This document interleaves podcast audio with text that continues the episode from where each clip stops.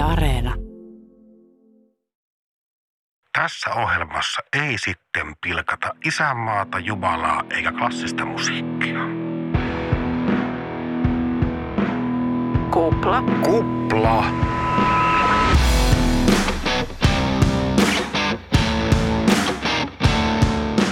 Tervetuloa NR-kuplan pariin. Minä olen Jani Halme Minä olen Vappu Kaarina ja ja nyt mennään.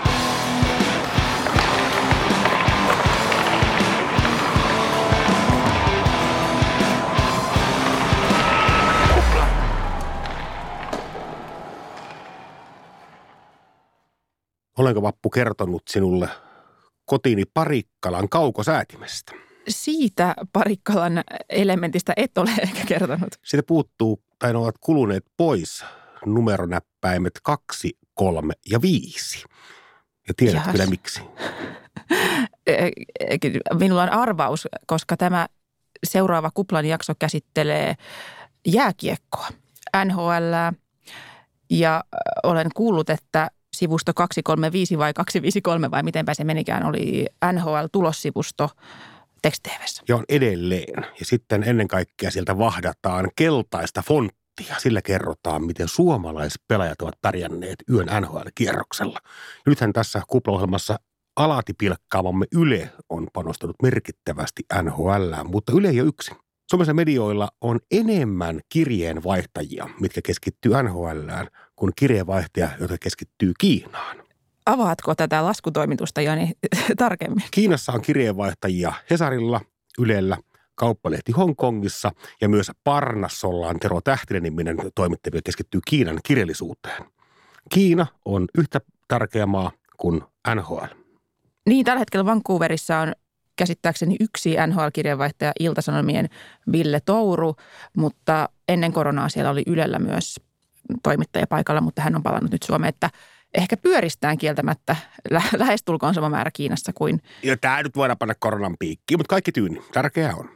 ja onhan yksikin kirjeenvaihtaja seuraamassa amerikkalaista urheiluliigaa, niin on se mielestäni paljon, vaikka se ei olisikaan ihan yhtä paljon kuin Kiinan kirjeenvaihtaja.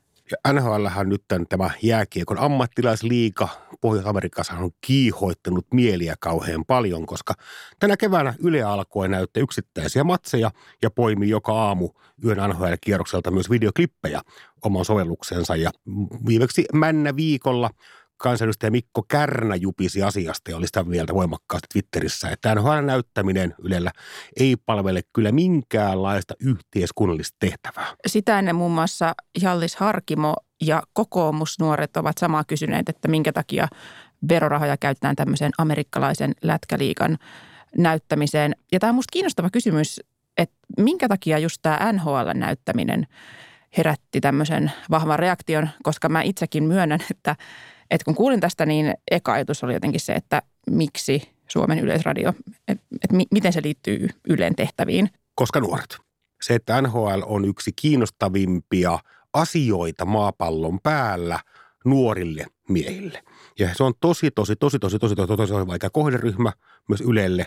Niin nämä on tämmöisiä ikään kuin pistoja, missä pitää katsoa pikemminkin sen piston syvyyttä, eli kuinka syvälle kohderyhmään se osuu, kuin niinkään se, että miten laajoja massoja seuraa. Että ennen Matti Nykänen oli tärkeä, nyt Sebastian Aho on tärkeä. Niin Minusta ilmiselvä asia, että Yleen suorastaan pitää näyttää NHL. Mä en ole varma, onko siellä Ylen laissa tai Ylen tehtävien perusteluissa sellaista kohtaa kuin koska nuoret. Ehkä tämä NHL-keissi näyttää just sen, että miten mahdotonta on muodostaa mitään järkevää kantaa siihen, että mitä Ylen pitäisi näyttää. Että jos ottaa tämmöisen linjan, että Yle vain yhteiskunnallisesti tärkeitä tehtäviä, niin sitten tosi monen ohjelman kohdalla joutuu kysymään, että no minkä takia linnanjuhlat, minkä takia yhtään mitään muuta kuin ne Jumalan palvelukset ja uutiset. Että tämä on niin kuin jotenkin vaikea positio, jota puolustaa. Mutta sitten yhtä lailla, jos ottaa semmoisen näkemyksen, että no mutta tämä on suosittua ja nuoret tykkää tästä, niin sitten jotenkin myös se voi ajaa ihmisen vaikeuksiin, koska minkä takia ei sitten ole jotain. Suolistohan kiinnostaa ilmeisesti hirveästi ihmisiä. Että sittenhän tietyllä tapaa Yle voisi tehdä ihan mitä tahansa, jos se vaan on suosittua. Toistaiseksi NHL-matsithan eivät ole olleet valtava hitti Ylellä, Areenassakaan. Siellä on muutamia tuhansia alle 45-vuotiaita katsojia on ollut NHL-matseilla, mutta erot on tosi isoja riippuen siitä, onko siellä Suomen nuoret soturit kaukalossa vai ei. Ja NHL tosi moni seuraa Suomessa nimenomaan suomalaisten pelaajien kautta. Et edelleen me jotenkin juostaan Suomea maailman kartalle, me fiilistellään sitä, että nyt meidän uroot tekee siellä mahtavia tekoja. Uroitahan 60 siellä, mikä oli mulle yllätys, että näinkin monta maamme uroota siellä.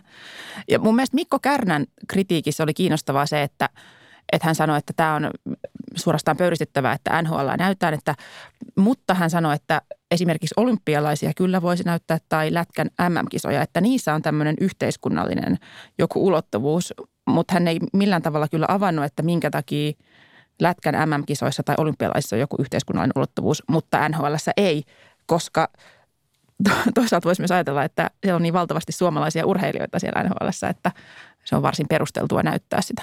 Nimenomaan tässä nuoremmassa kohderyhmässä, koska kyllä nämä Patrick Laineet ja Sassa Barkovit ja mainut Sebastian Ahot, niin ne on huomattavasti tärkeämpiä Suomen nuorisolle kuin yksikään olympiaurheilija. Ehkä se on se, kun tutkiskelin myös omaa reaktiotani tähän, että enhän mä ole ikinä jotenkin ajatellut, että kun Yle näyttää vaikka jotain maastohiihdon maailmankappia. Et ei mun ensimmäinen ajatus, että miten, miten voi minun verorahoilla, miksi käytetään ohjelma-aikaa tämmöiseen. Niin ehkä siihen liittyy joku sellainen, että, että se on aina ollut siellä ne hiihtoselostukset. Sä kuulet sen sieltä sun lapsuuden mummolasta, kun, kun telkkari on auki ja selostetaan niitä. Että se saa jotenkin olla, koska se on aina ollut – tämmöinen niin vanhoille, vanhemmille ihmisille suunnattu urheilu, että se on ihan fine, mutta sitten ärsyttää, nuoriso ärsyttää. Tällähän Yle yrittää myös paikata sitä. Heillähän on varsin suosittuja lähetyksiä urheilussa, siis vähän vanhemmalle väestölle. Että on ilmiselvä kuvio, mihin tässä pyritään ja Ylen satsaushan on verrattain iso – ykkösketju, Simo Leinonen ja muut huippuselostajat siellä NHL meille paapattavat. Mutta mä mietin myös niin, että nämä lähetykset yksittäiset matsit on vaan pieni osa tätä kokonaisuutta. Eli silloin, kun mä sitä kaukosäädintä rumplailin siellä aina 235, niin mä luin myös lehden aina väärinpäin. Eli meille tuli kotiin Itä-Savo, Helsingin Sanomat, ja mä luin aina väärinperin. Eli ensin sarjakuvat, sitten urheilu, jos jaksoin, niin ulkomaat. Ja viimeisenä oli vähäpätöis, eli pääkirjoitukset. Tämä on tavallaan minusta ihan niin kuin järkevä tapa edelleenkin. Niin ehkä tämä NHL on myös osa tämmöinen ikään kuin portti kovempiin aineisiin. Eli myös nämä yksittäiset klipit NHL-yökierroksilta Ylen applikaatiossa houkuttelee salakavalasti nuoria katsomaan niitä ja ehkä altistuvat sitten jollekin uutisaineistollekin tätä kautta.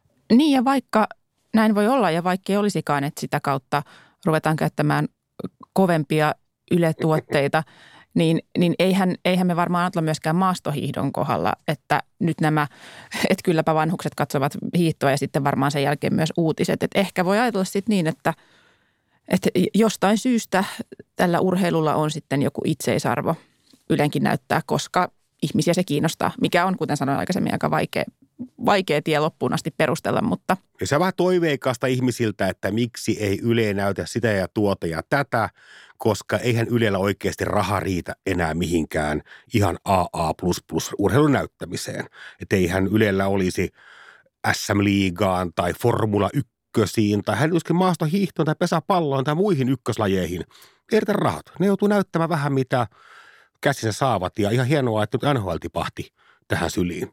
Iltasanomien uutispäällikkö Juha Hiitelä kirjoitti kiinnostavan kommentin tästä NHL-ostosta ja totesi, että itse asiassa tämä ei ollut hirveän kallis todennäköisesti hänen tai Iltasanomien tietojen mukaan. NHL-oikeudet eivät maksaneet hirveästi, sitä tarkkaa summaa Yle ei kerro eikä kukaan myöskään uutisoinut. Ja hän muun muassa vertasi sitä radion sinfoniaorkesteriin, että sitä pyöritetään, siis hänen tietojensa ja hänen arvionsa mukaan sinfoniaorkesteri pyörii muutamia viikkoja sitä samalla summalla, millä Yle näyttää parikymmentä NHL-ottelua.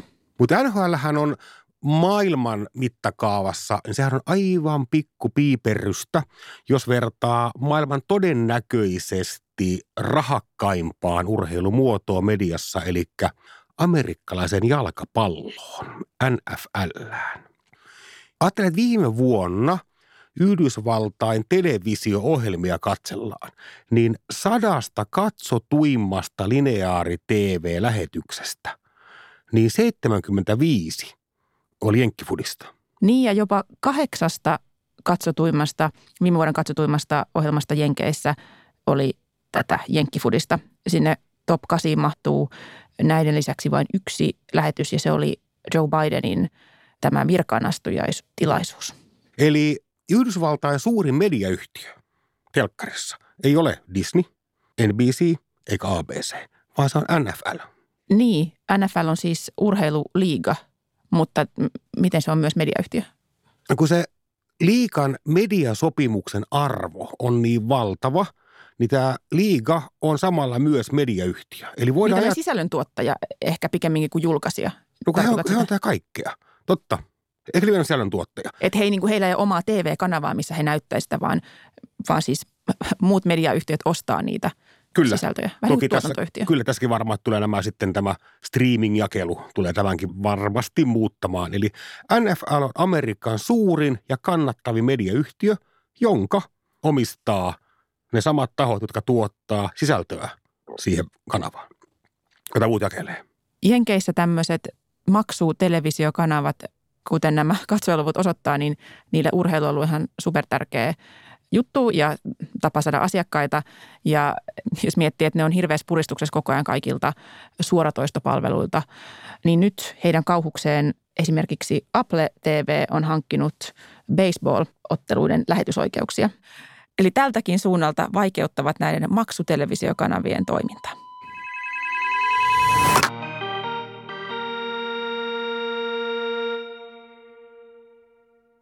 Suomalaiset mediat panostaa tosiaan valtavasti NHL. Esimerkiksi Iltasanomat julkaisee noin 3-4 juttua päivässä NHLstä.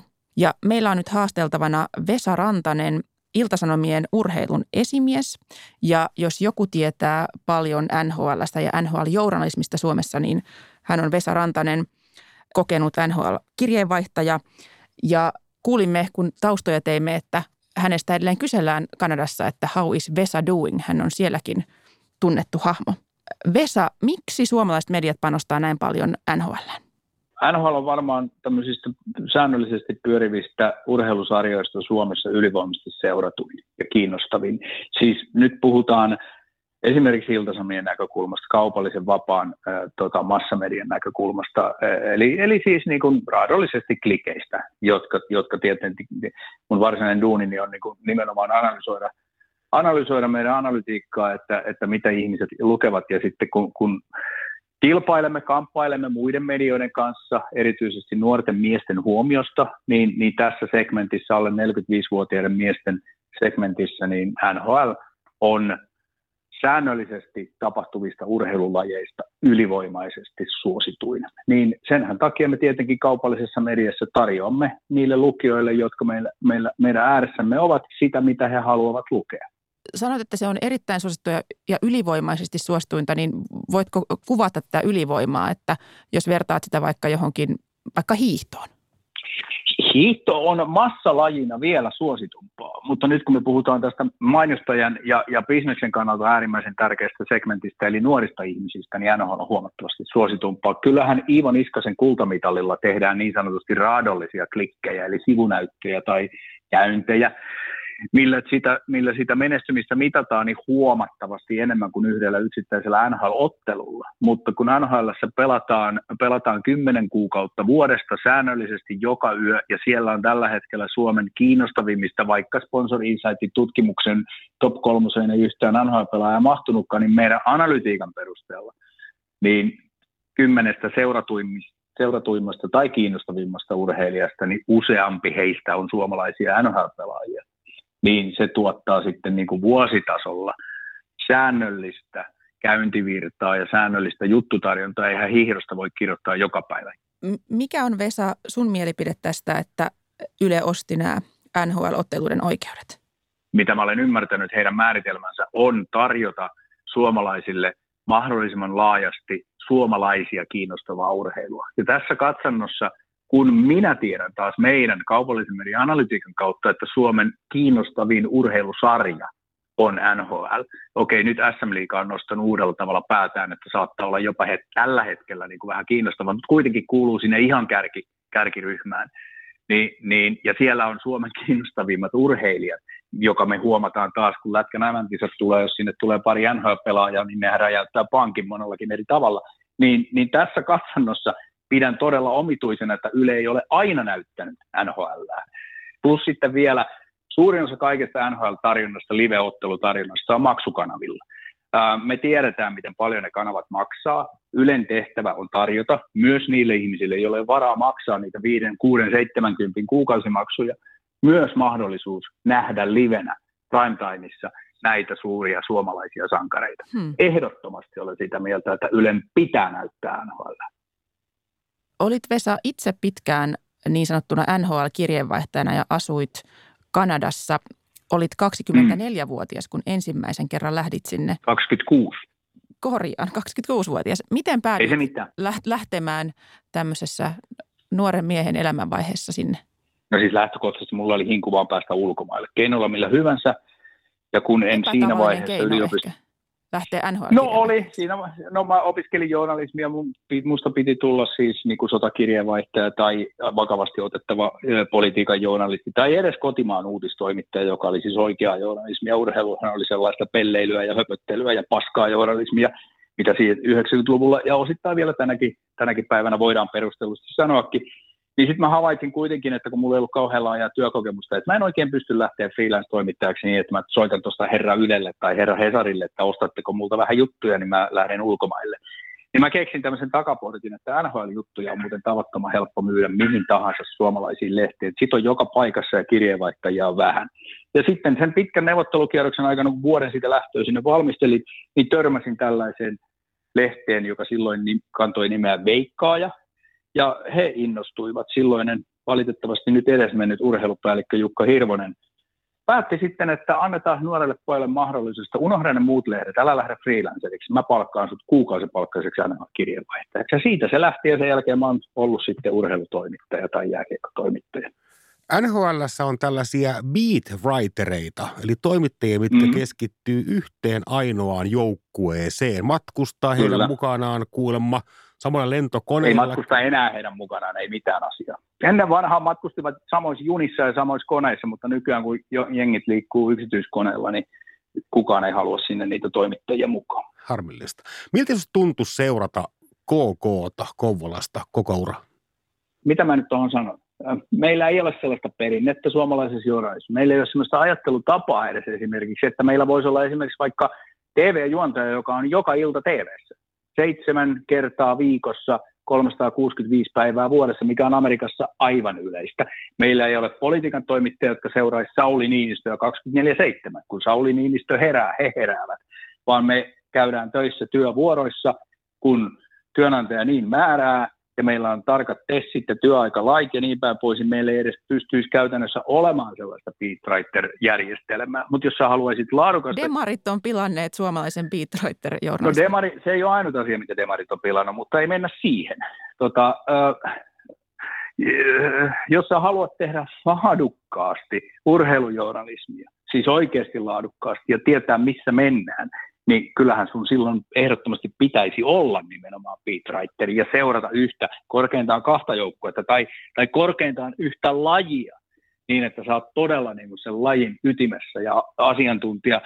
Pohjois-Amerikassa tämä on mahdollista, koska niin baseballissa, NFL, jääkiekos, koripallossa, kaikilla on omat beatwriterinsa, omat kolumnistinsa, omat, omat erikoistoimittajansa, joiden elämä on pelkästään sen yhden kyseisen lajin tai yhden tai kahden joukkueen seuraamista, niin kyllähän siinä tietoa karttuu, joskaan en ole mikään erityisen suuri pohjoisamerikkalaisen urheilujournalismin.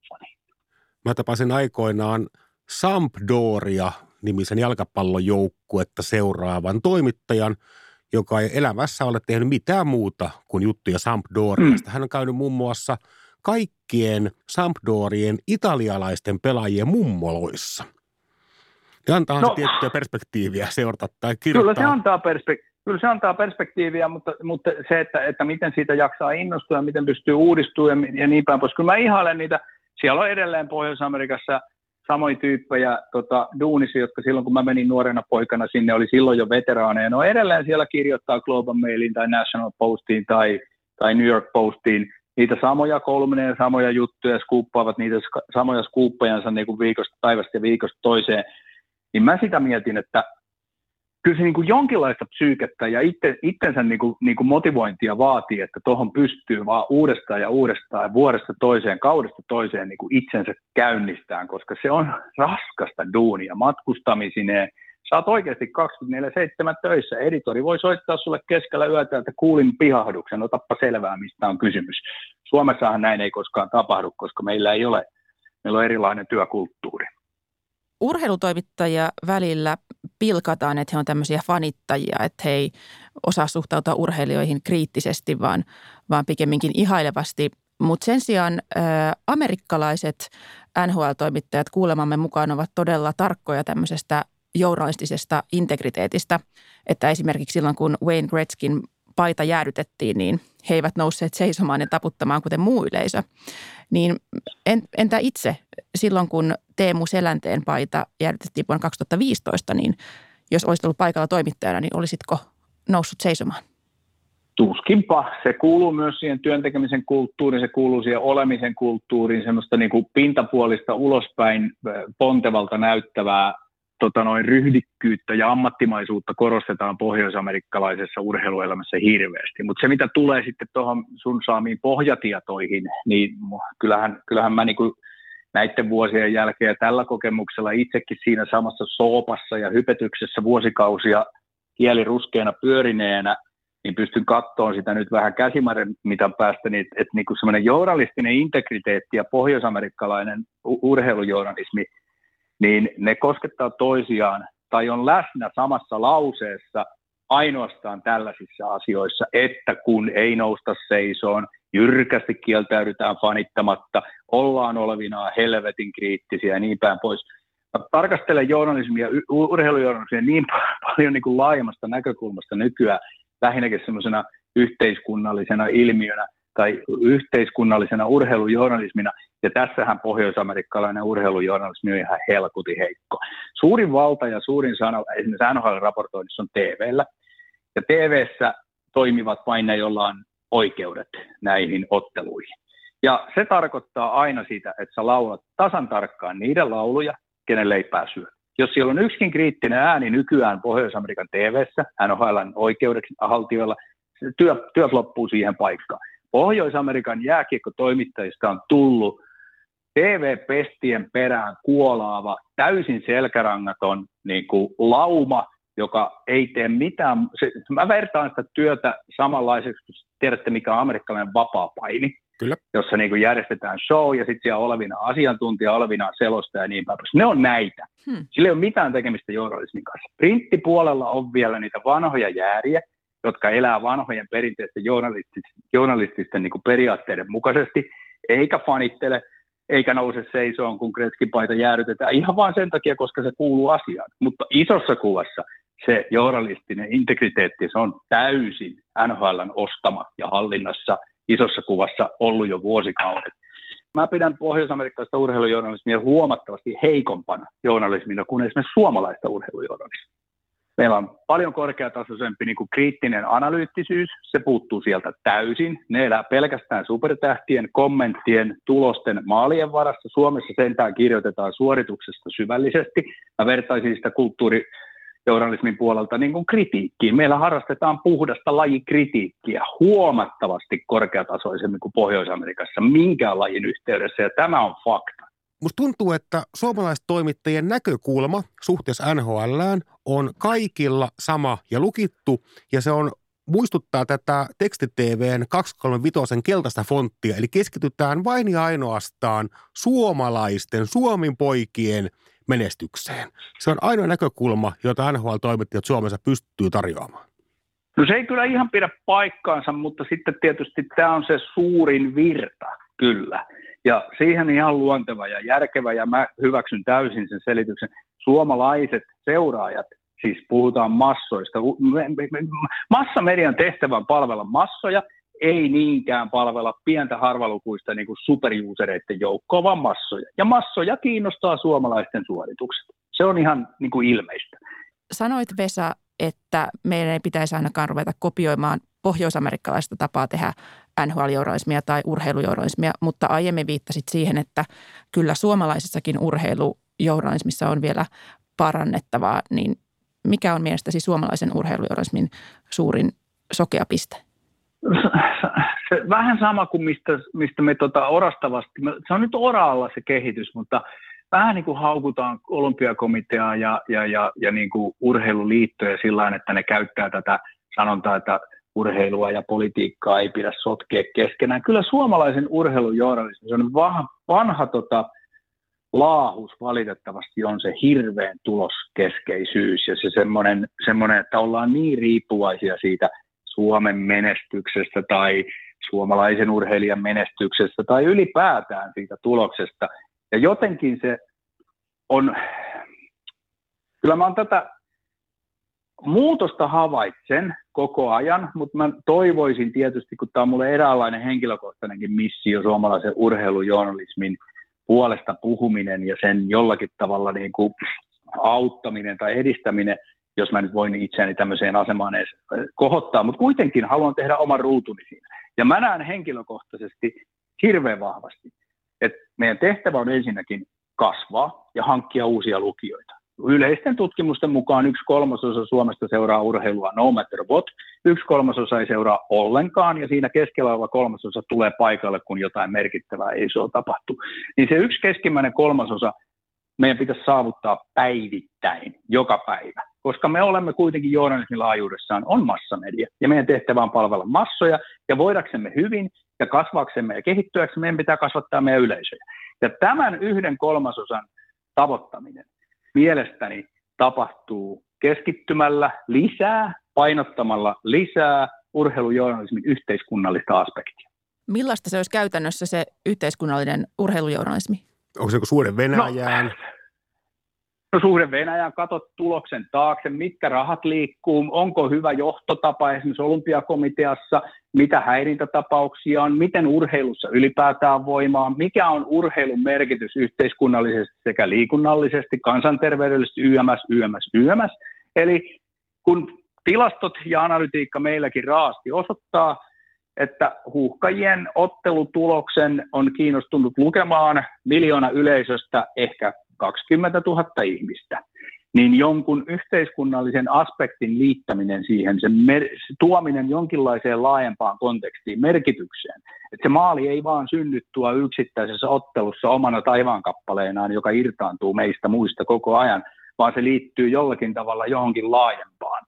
Vaikka mä en sitä osaa tässä nyt suoraan sanoa, että mikä se yhteys voisi olla, mutta kuitenkin niin tämän asian kontekstointi, urheilun kontekstointi ja urheilun linkittäminen vahvemmin siihen, että se on hyvin merkityksellistä yhteiskunnallista toimintaa, voisi avata meille urheilujournalismissa uusia väyliä kirjoittaa, ajatella, vaikuttaa ja luoda kasvua meidän yleisöissä. Kiitos haastelusta Vesa Rantanen. Kiitos oikein paljon teille. Kupla.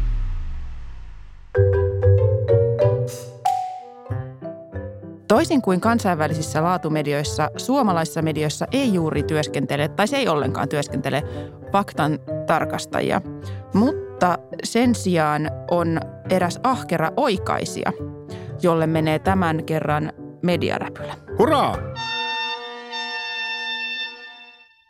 Hän on Otto Matias Peura – hän on lähettänyt suomalaismedioihin oikaisupyyntöjä jo 15 vuoden ajan, kaikkiaan yli 300 kappaletta. Hän tekee keskimäärin 20 oikaisupyyntöä vuodessa ja hänen oikaisunsa ovat johtaneet myös langettaviin JSNssä. Tai lähinnä silloin, kun mediat eivät ole suostuneet oikaisemaan näitä hänen havaitsemiaan törkeitä virheitä.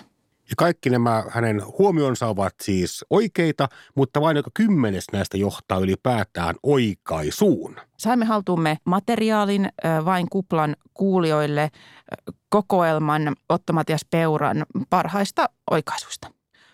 Oikaisupyynnöillään Otto Matias Peura muistuttaa siitä, että totuus on pyhä eikä pala tulessakaan ja mikään virhe ei ole niin pieni, etteikö sitä pitäisi oikaista. Pitää paikkansa. Hän on lähestynyt Helsingin Sanomien toimittaja Pekka Hakalaa seuraavalla viestillä. Hei Pekka, Aloin ihmettelemään juttusi kohtaa, jossa sanotaan Nygordin pukeutuneen Reutersin mukaan vaaleanpunaiseen hengityssuojaimeen. Kuvassahan hänellä on vaaleansininen maski. Nopealla googlauksella Reuters tuntuu myös puhuvan light blue maskista. Toivon siis oikaisua. Ottavatis Peura tuntuu lähettävän ennen kaikkea oikaisupyyntöjä Helsingin Sanomien suuntaan, mutta ilmeisen kova korvaisia ovat siellä Sanomatalossa. Oma suosikkini Helsingin Sanomien lähetetyistä oikaisupyynnöistä käsitteli maailman pisintä tunnelia, jonka HS väitti olevan Sveitsin rautatietunneli. Ottamatis Peura tietää kertoa, että pidempiä tunneleita on vaikkapa Helsingistä vettä tuo Päijänne-tunneli ja vieläkin pidempiä vesitunneleita on vaikkapa Australiassa ja Kiinassa. Mutta jostain syystä tätä oikaisua, että myös vettä viivät tunnelit ovat tunneleita, niin ei oikaistu. Hm. Ottamatis ei myöskään yleisradiota rauhaan. Hän on vaatinut oikaisua Pikku Kakkonen ohjelmalta – jossa puhuttiin pyöriäisistä ja pyöriäisiä kutsuttiin, että ne ovat älykkäitä kaloja. Ja hän Otta Matias korostaa tässä, että pyöriäinen ei missään nimessä ole kala, vaan se on nisäkäs ja hän toivoi, että asia korjataan asianmukaisella tavalla. Yleltä oltiin hyvin harmissaan tästä virheestä ja tämä jakso on poistettu areenasta ja leikattu uudestaan. Tämä on ryhdikästä toimintaa. Mutta kaikki ryhdikkäintä on Ottomatiaksen oikaisumania.